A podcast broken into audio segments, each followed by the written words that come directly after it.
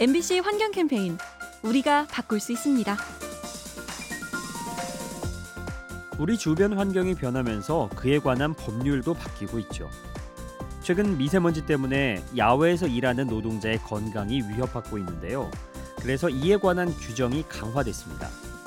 경보를 넘어 주의보 단계에서도 마스크를 지급하고 폐질환자에게는 휴식 시간을 추가로 주는 거죠. 그런가 하면 폭염 등의 자연재해로 공사 기간이 늘어날 경우 해당 기간을 작업일에 포함시키지 않는 법도 마련됐습니다.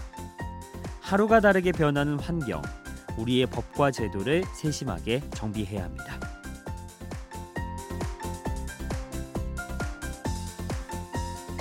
MBC 환경 캠페인 언제나 깨끗한 공기 코웨이 공기청정기와 함께합니다.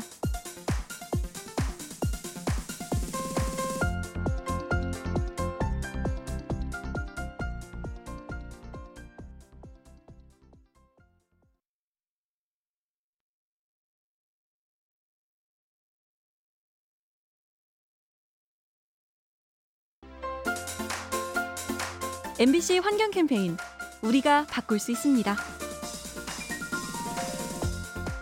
얼마 전 미국의 한 소녀가 트럼프 정부를 상대로 소송을 걸었습니다. 정부가 기후 변화의 심각성을 알면서도 조치를 취하지 않는다는 이유에서였죠. 결국 이로 인한 피해는 자신들 세대가 있게 될 테니 기성 세대가 책임을 지라는 겁니다. 그런가 하면 벨기에에선 학생들이 시위를 벌였죠.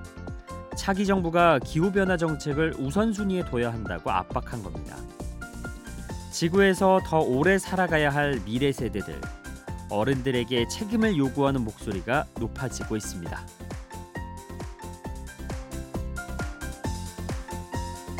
MBC 환경 캠페인 언제나 깨끗한 공기 코웨이 공기청정기와 함께합니다.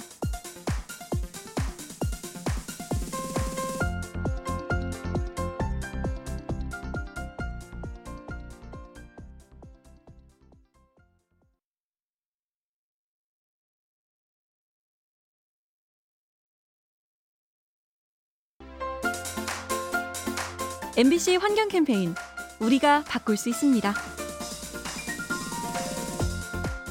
남미 대륙에선 종종 펭귄의 사체가 발견된다고 합니다. 먹이를 구하러 나왔던 펭귄이 숨진 채 해변으로 떠밀려 오는 건데요. 정확한 이유가 무언지는 아직 분명하지 않습니다. 다만 기후 변화로 인한 해수 온도의 변화가 원인 중의 하나로 추정되고 있죠. 문제는 이중 암컷의 사망 비율이 수컷보다 3배나 높다는 건데요. 이렇게 되면 개체수 감소와 멸종으로 이어질 수 있습니다. 남극 주변에서 벌어지는 기이한 현상, 이 배후에 우리 인간의 잘못은 없는지 돌아봐야겠습니다. MBC 환경 캠페인 언제나 깨끗한 공기 코웨이 공기청정기와 함께합니다.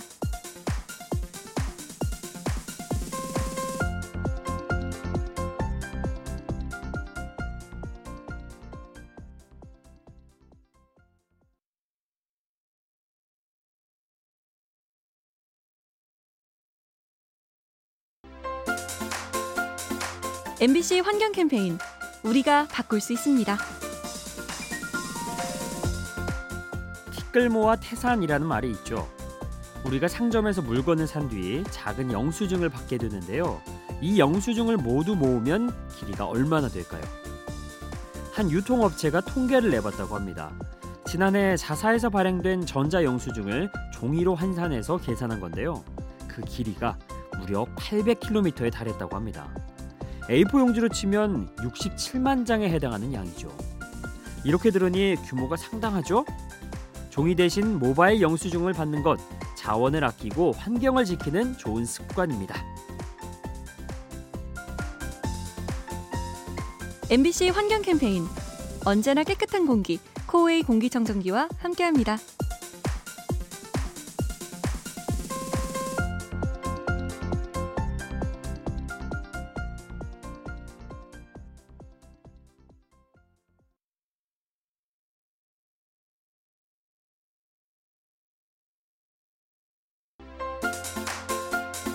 MBC 환경 캠페인 우리가 바꿀 수 있습니다.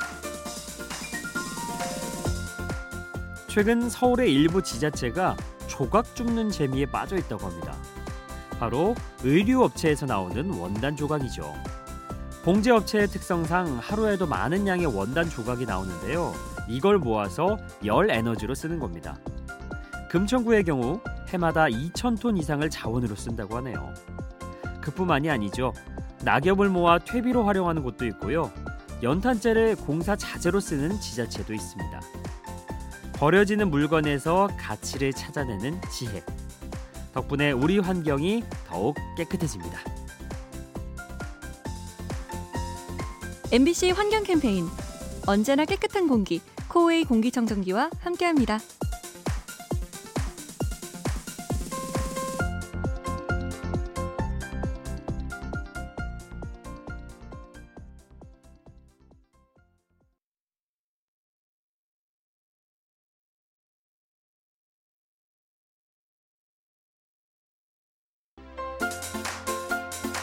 MBC 환경 캠페인 우리가 바꿀 수 있습니다.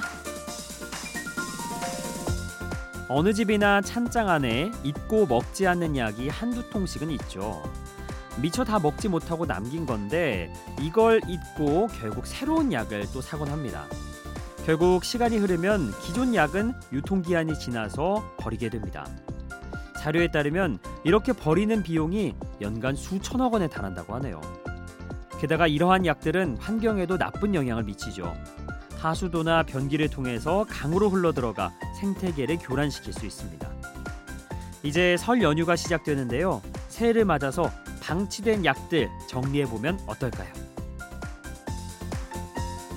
MBC 환경 캠페인 언제나 깨끗한 공기 코웨이 공기청정기와 함께합니다.